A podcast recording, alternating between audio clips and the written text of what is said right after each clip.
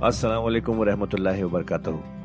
ख्वातीनो हज़रात, आपका कुरान की तफसीर में खैर मकदम है। अल्लाह ताला ने हमारे नबी पाक सल्लल्लाहु अलैहि वसल्लम के ज़रिए एक ऐसी नेमत, एक ऐसी गाइड अता की है, जो हमारी ज़िंदगी को अल्लाह की राह पर चलाने के लिए काफ़ी है। और वो गाइड है कुरान मजीद। हम सब ये तो जानते ही हैं कि कुरान पढ़ना कितना सवाब का काम है, कितनी नेकियाँ मिलती हैं, और हो भी क्यों ना अल्लाह के अपने अल्फाज जो है पर क्या हमने कभी ये रुक कर सोचा कि कुरान को समझ कर पढ़ने की भी ज़रूरत है? इसलिए हब हब पर आपके लिए लेकर आया है एक ऐसा पॉडकास्ट जो कुरान की तफसीर समझाने में मदद करेगा। इस पॉडकास्ट का नाम है तफसीर कुरान विद डॉक्टर इसरार अहमद। तो आइए हम सब मिलकर डॉक्टर इसरार के ज़रिए की गई इस कुरान की तफसीर को सुने और अल्लाह की राह पर चलने का वादा करें। अल्लाह का कानून और अल्लाह का आदिल बेलाग है। वो फ्रॉम उम्मा टू उम्मा चेंज नहीं होता। सुन्नतुल्लाह जो है, लन तजद अल सुन्नत है तहमीला, व लन तजद अल सुन्नत है तब्दीला। अल्लाह की सुन्नत बदलती नहीं। बनी इसराइल का जो हशर हुआ, आज वो हमारा हो रहा है। बहरहाल इस पर मेरी जो किताब है, सबक और मौजूदा मुसलमान उम्मतों का माजी हाल और मुस्तकबिल, उसका मुताला कीजिए। अब आ गई वो आयत के जिससे इस्तेदलाल किया गया है।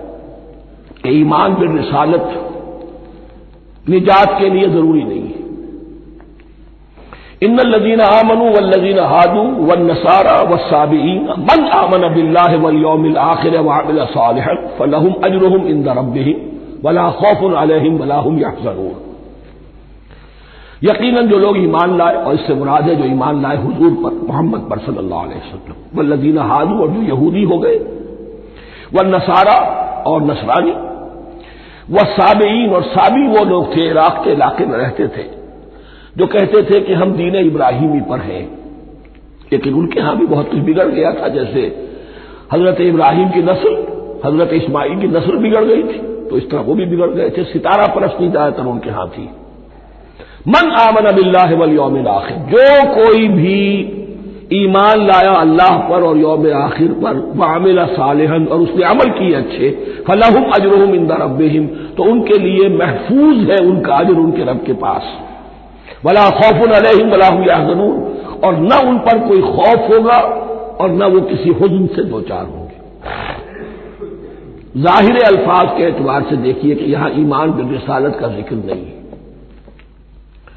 वैसे तो अगर कोई इससे ये गलत इस्तेदलाल करता है तो उसका पहला जो उसूली जवाब है, वो तो ये है कि ऐसी हदीसें भी मौजूद है, मन काल दखल जन्ना तो इसकी क्या मानी है? सिर्फ़ कहने से जन्नत में दाखिल हो जाएँगे, किसी अमल की ज़रूरत नहीं। जवाब यह दिया जाएगा, पूरे कुरान को सामने रखो, पूरे हदीस के जखीरे को सामने रखो।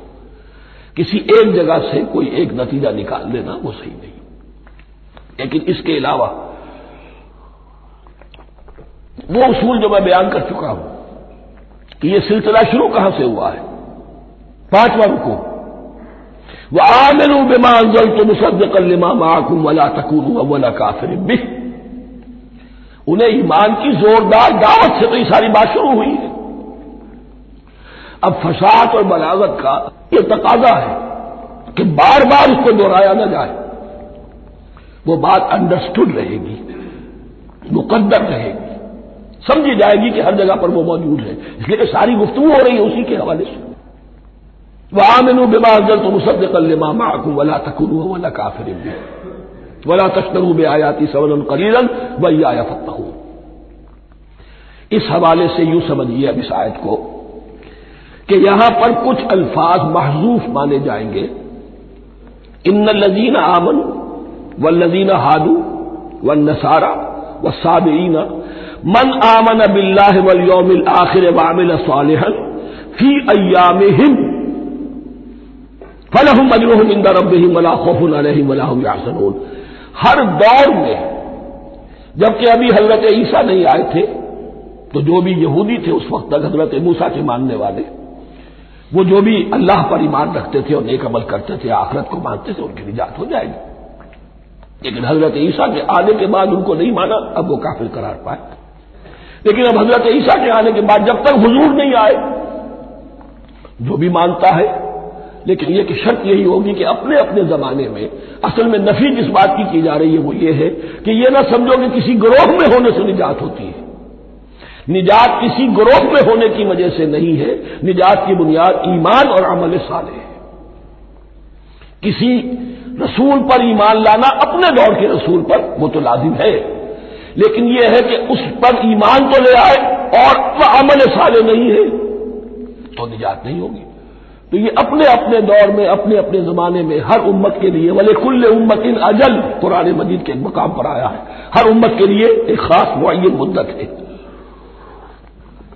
उस मुना मुद्दत में अब ज़ाहिर बात है, जो लोग हजूर की बेसत से पहले फौत हो गए, उन पर तो कोई ज़िम्मेदारी नहीं थी, हजूर पर ईमान लाने की। और ऐसे लोग थे ऐसे मुबाहिदीन मक्के में मौजूद थे, जो ये कहते थे, काबे के पर्दे पकड़ पकड़ कर अल्लाह, हम सिर्फ़ तुझे पूजना चाहते हैं, सिर्फ़ तेरी बंदगी करना चाहते लेकिन जानते नहीं कैसे करें? ये बात मौजूद थी, और उनका इंतकाल भी हो गया। ये जैद सईद इबन जैद सईद, जो हज़रत उमर के बहनोई थे, और वो अशरा मुबशरा में से हैं। उनकी अहलिया हज़रत फातिमा बिनत खत्ताब इन दोनों के ईमान को अल्लाह ने ज़रिया बनाया हज़रत उमर के ईमान का। और ये वालिद थे सईद के जैद, वो ये कहते हुए दुनिया से चले गए, हुजूर की अभी बेसती नहीं हुई थी। अल्लाह मैं सिर्फ़ तेरी बंदगी करना चाहता हूँ, कैसे करूँ? ये नहीं जानता। इसी को जहन में रखिए एक दिन सिरात और मुस्तकीम जो मैंने कहा था। एक सलीमुल फितरत इंसान, सलीमुल अक्ल इंसान तोहीद तक पहुँच जाता है, आखिरत को पहचान लेता है। लेकिन अब क्या करूँ? उस शरीयत के लिए, उन अहकाम के लिए वो दस्ते सवाल दराज करने पर मजबूर है। अल्हम्दुलिल्लाह रब्बिल आलमीन, अर्रहमानिर रहीम, मालिक यौमिद्दीन नअबुदु व इय्याक नस्तईन इहदिनस सिरातल मुस्तकीम। उसी सिरातल मुस्तकीम की दुआ का ये जवाब अब आएगा, शुरू होगा। सूरह बकरा से ये करो, ये न करो। ये फ़र्ज़ है, ये तुम पर लाजिम किया गया, ये चीज़ हराम की गई, वगैरह वगैरह। इन लदीन आमन वल्लदीन हादू व नसारा वसाबीन मन आमन बिल्लाह वल आखिर व आमिल और महजूफ अल्फाज फ़ी अजमिनत हिम अपने अपने जमाने में, या फ़ी अयाम हिम फलाहम अजरहम इंदा रबिम वला खौफुन अलहम वलाहम याहसनून वही दखलना मिसाककुम व रफाना फौककुम तूर और जरा याद करो जब कि हमने तुमसे अहद लिया, कौलो करार लिया। और तुम्हारे ऊपर उठा दिया तूर को, पहाड़ को। जब तौरात दी गई तो उस वक्त एक कैफियत मौजदाना तौर पर ऐसी पैदा की गई। इनके ऊपर एक रोब डालने के लिए और खशियत कल में पैदा करने के लिए कोहेतूर उठाकर मौलक कर दिया गया। उस वक्त कहा गया, खुजू मात नाकुम बेकुवतिन तो उस कौलो करार के वक्त एक मोजे की शक्ल ये हुई थी। वही दखलना मीसा ककुम व रफाना फौककुम तूर खुजू माते नाकुम बकुवतिन मस्करू माफ़ी है लाल नकुम तत्तखून पकड़ो इसको मजबूती के साथ जो हमने तुम्हें दिया है इस किताब को तौरात को इस शरीयत को इस को मस्करू माफ़ी और याद रखो उसे जो कुछ केस में है लाल नकुम तत्तकून ताकि तुम बच सको सुम्मत तवल्ले तुम्हें बाद फिर तुमने रूगरदानी की इसके बाद उस मिसाक को तोड़ा मीसाक अलस को तोड़ा था और दूसरे ये मीसाक शरीयत जो तुमसे लिया गया, उसको भी तोड़ा। सुम्मत अवल तुम फलौला फजल्लाकुम वरहमत लकुन तुम खासरीन। फिर अगर अल्लाह का फजल तुम्हारे शामिल हाल न होता और उसकी रहमत तुम्हारी दस्तगिरी न करती रहती, बार बार तुम्हें मुआफ किया, तुम्हें मोहलत दी तो अगर ये चीज़ न होती तो उसी वक्त से तुम खिसारा पाने वाले और तबाह होने वाले हो जाते। वलकद आलिम तुम लदीन आतदाओ मिनकुम फिर सब तो तुम्हें खूब मालूम है। तुम में से वो लोग जिन्होंने शब्द के कानून को तोड़ा, हद से तजावुज किया। ये वाकया तफसील के साथ सूर्य आराफ में आएगा। कि उनकी शरीयत में हफ़्ते का रोज मुन कर दिया गया था, कोई दुनियावी काम नहीं होगा। आज भी वो लोग जो है शब्द को जो भी प्रैक्टिसिंग ज्यूज हैं, वो उसकी पाबंदी करते हैं और बड़ी शिद्दत से करते हैं। लेकिन एक जमाने में एक खास उनका कबीला था कि जिसने एक बड़े ही शरी हीला ईजाद करके उस कानून की धज्जियाँ बखेरी। तो तफसील हम पढ़ेंगे सोए आराफ में। मलकत अलिम तुम लजीना तनाव बिल्कुल फिसर तो तुम्हारे इल्म में है, तुम्हारे वो लोग कि जिन्होंने सब्त के कानून के जिमन में खिलाफ वर्जी की। फकुलना लहुम कूनू किरदतन खासीन तो हमने कह दिया उनको कि हो जाओ, जलील बंदर। उनकी शक्लें बस कर दी गई, उन्हें बंदरों की शक्ल में तब्दील कर दिया गया। फजालनाहा नकाल लिमा बैन यदैहा फिर हमने इस वाक्य को या उस बस्ती को एक बना दिया मिसाल। लोगों के लिए उनकी इबरत के सामान बना दिया। उनके लिए भी जो सामने मौजूद थे उस जमाने के लोग और उनके लिए भी जो बाद में आने वाले थे। वह मौजतन मुतकीन और इसे एक नसीहत, एक सबक आमोजी की बात बना दिया अहल तकवा के लिए। वैसकार मूसा ने कौम ही नल्ला यामुरकुम अंतर बहु बकरा। और याद करो जबकि मूसा ने अपनी कौम से कहा, यकीनन अल्लाह तुम्हें हुक्म देता है कि गाय को जिबा करो। ये वाकया मैं पहले आपको बता दूँ, फिर हम ये आयात तेज़ी से पढ़ लेंगे। बनी इसराइल में एक शख्स कत्ल हो गया, आमिर नामी। और कातिल का पता नहीं चल रहा था। अल्लाह ताला ने हज़रत मूसा के ज़रिए से हुक्म दिया कि गाय को जिबा करो और उसके जिस्म के एक टुकड़े से इस मुर्दे को छुओ, वो जी उठेगा और वो बता देगा मेरा कातिल कौन है। अब देखिए ये मौजदात की शक्ल है जो बार बार आ रहे हैं और साबिक इस उम्मत के अंदर मौजदात का आपको बहुत अमल दखल मिलेगा। इसमें एक तो यह कि गाय को जिबा करना वो गाय के तकदस का जो उनके दिल में, जहन में था तो जिवा करने से उसके ऊपर भी गोया कि एक तलवार चढ़ाई गई। और फिर उन्हें दिखा भी दिया गया कि एक आदमी ज़िंदा भी हो सकता है। बासे बादुल मौत का भी एक नक्शा दिखा दिया गया उन्हें। लेकिन इन्हें जब यह हुक्म मिला और उनके दिलों के अंदर वो बछड़े की और गाय की तकदीस जो है वो पिली हुई थी। अब इन्होंने सवाल करके किसी तरीके से बचने के लिए मीन मेघ निकाली, कैसी गाय हो, क्या रंग हो किस तरह की हो, किस उम्र की हो, फिर आखिर यह कि जब हर तरफ़ से घेराव उनका हो गया और सब चीज़ें जो है उनके सामने वादे कर दी गई, तब उन्होंने यूँ समझिए चारों नाचार बादिल ना खास्ता उस हुक्म पर अमल किया। बस अब तर्जुमा कर लीजिए। वस्ताला मूसा ने कौम ही इन अल्लाह या मुरकुमन तस्बहू बकरा, और याद करो जबकि मूसा ने कहा अपनी कौम से कि अल्लाह हुक्म देता है तुम्हें कि गाय को जिबा करो। कालू तखना हो दो उन्होंने कहा कि आप हमारे साथ कोई ठट्ठा कर रहे मज़ाक उड़ा रहे ये क्या बात आप कह रहे हैं? काला आऊज बिल्लाकून मिनल जाहिलीन। फरमाया, मैं अल्लाह की पनाह तलब करता हूँ इससे कि मैं जाहिलों में से हो जाऊँ, कि मैं इन दीन के मामला के अंदर इस्तेजा और तबस्कुर को शामिल कर। दूँ कालू दोलना रब का युबैना ना ही। अब उन्होंने कहा अच्छा ऐसी बात है तो जरा अपने रब से दुआ कीजिए कि वो हम पर बाजे कर दे, कि वो कैसी हो। काला लहू यकूल हज़रत मूसा ने फरमाया, अल्लाह ताला फरमाता है इन्हा बकरतुल्ला फारिजुल वला बिक्र। वो एक ऐसी गाय होनी चाहिए कि जो ना बूढ़ी हो, ना बिल्कुल बछिया हो। अवान बैन जालिका। इनके बैन बैन हो। फफलू मातू मरू तो अब कर गुजरो, जो तुम्हें हुक्म दिया गया। कालूदोलना रब का युबैना मालौनहा अब उन्होंने फिर कहा जरा एक दफ़ा और दुआ कीजिए अपने रब से। वो हमें बता दे उसका रंग कैसा होना चाहिए। काला इन यकूल इन्हा सफरा फाक लौनुहा नादरीन। फरमाया, अल्लाह फरमाता है कि वो गाय ऐसी होनी चाहिए, जर्द रंग, शोख रंग। शोख जर्द रंग की चमकीली, जो देखने वालों को खूब अच्छी लगे, पसंद आए। दिल में खुब जाने वाली। अब जो ज़्यादा से ज़्यादा उनके यहाँ मुकदस समझे जाते थे, गाय रफ्ता रफ्ता सवाल करके अगर पहले ही हुक्म पर वो कर देते तो किसी भी गाय को जबा कर देते। लेकिन यहाँ घिराव उनका हो रहा है कि जिसकी तकदस का उनके जहन में ज़्यादा से ज़्यादा तासुर है, उसी को वाजे किया जाए। कानून लना रब का युबैना माहिया, फिर उन्होंने कहा, जरा फिर जरा अल्लाह से दुआ कीजिए। और वो हमें यह बताए कि वो कैसी हो। इन नल बकरा पेशाब आ गएगा यकीन हम कुछ शुबे में पड़ गए हैं। ये गाय का मामला मुश्तबा हो गया है हम पर। काला इन्नहू यकूल, फरमाया, अल्लाह फरमाता है इन्ना बकरतुल्लाजलून तुसीरुल्ला वाला तस्दिर वो एक ऐसी गाय होनी चाहिए कि जो कोई जिससे मुशक्कत न ली जाती हो, ना वो हल जोतती हो और न वो रहट का पानी खींचती हो।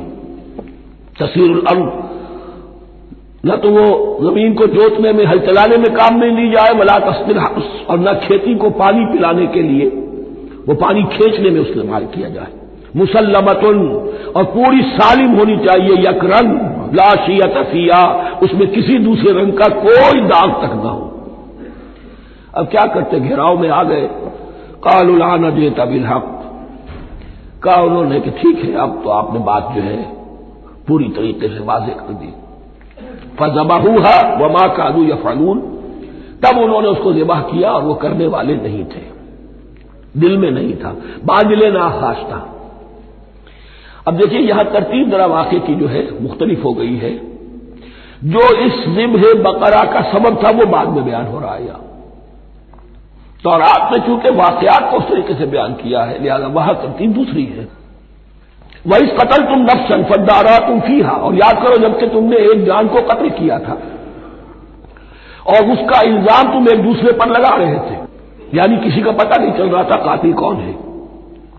वल्लाह मुखरे जो माकुम तुम तक तुम और अल्लाह ताला फैसला कर चुका था कि जो कुछ तुम छुपा रहे हो, उसे निकाल कर रहेगा वादे करेगा।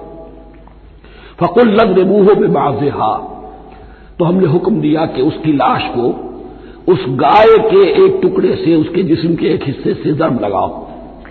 कदाल का यो लाहुल मौता। और देखो, इस तरीके से अल्लाह मुर्दों को ज़िंदा कर देगा। थोड़ी देर के लिए वो ज़िंदा हुआ, उसने अपने कातिल का नाम बता दिया। वह यूरी कुम आयात ही लाकुम ताखिलून और वो तुम्हें दिखाता है अपनी आयात ताकि तुम अक्ल से काम लो अब जो अल्फाज आ रहे हैं, बहुत सख्त हैं, बहुत सख्त। लेकिन इनको पढ़ते हुए दरूबीनी ज़रूर कीजिएगा, अपने अंदर झांकीएगा। सुम्मा कसब कुलूबकुम, फिर तुम्हारे दिल सख्त हो गए। जब दीन में हीले बहाने निकाले जाने लगे, और हीलो बहानों के ज़रिए से शरीयत के अहकाम से बचा जाए, अल्लाह को धोखा देने की कोशिश की जाए, उसका जो नतीजा निकलता है वो दिल की सख्ती है। सुम्मा कसर कुलूबकुम, फिर तुम्हारे दिल सख्त हो गए। फहिया कल हिजारत या वशद कस्बा तो वो तो अब पत्थरों के मानिंद है, बल्कि सख्ती में उनसे भी ज़्यादा शदीद है। ये वैसे भी फसाहत और बलागत का भी बड़ा एक उमदा मकाम है कुरान का। वही नमिन हिजारत लमाए तफजर मिनुल अनहार पत्थरों में से तो ऐसे भी होते हैं, जिनमें से चश्मे फूट बहते हैं। वह इन नमिनहा लबा या शक को फयख जो मिनहुलमा और ऐसे भी है जो शक हो जाते हैं पत्थर चटाने, उनमें से पानी बरामद हो जाता है। वह नमिनहा लमा यह में तुम खशियत और उनमें वो भी होते हैं जो अल्लाह के खौफ से गिर पड़ते हैं। वमल्लाह बेगाफिल नम्मा तामलून। और अल्लाह ताला गाफिल नहीं है उससे में जो तुम कर रहे हो। ये कैफियत जो है, सुम्मा कसत को लूम को फैकर हिजारत व शद कसवा। है कौन? या बनी इसराइल अस्करू नमत यम तो अलैकुम वानी फव्वल तो कुमल जिन पर चौदह सौ बरस ऐसे गुजरे कि कोई लम्हा ऐसा न था कि नबी मौजूद न हो। जिन्हें तीन किताबें दी गई। लेकिन यह कि अपनी बदामली अकायद में भी मीन बेख करके अपने आप को बचाने के रास्ते निकाल लेना आमाल में भी हीलों के ज़रिए से, किताबुल हियल के ज़रिए से अपने आप को जिम्मेदारियों से मुबर्रा कर लेना, उसका नतीजा फिर यह निकलता है, अल्लाह ताला मुझे और आपको इस अंजाम बद से बजाए बारक अल्लाह वलकुम कुरान अजीम व नफ़ानी वैयाकुम बिलायात वसदिक हकीम। तो खातिन हजरात, ये था आज का एपिसोड। अभी तफसीर बाकी है। पूरी तफसीर सुनने के लिए अगला एपिसोड सुनना ना भूलें। ज़रूरी है कि हम कुरान को पूरी तरह से अच्छे से लफ्ज ब लफ्ज समझें। इसलिए अगले एपिसोड में आपका इंतज़ार है। सुनते रहिए ये पॉडकास्ट जिसका नाम है तफसीर कुरान विद डॉक्टर इसरार अहमद, सिर्फ़ हब हॉपर पर।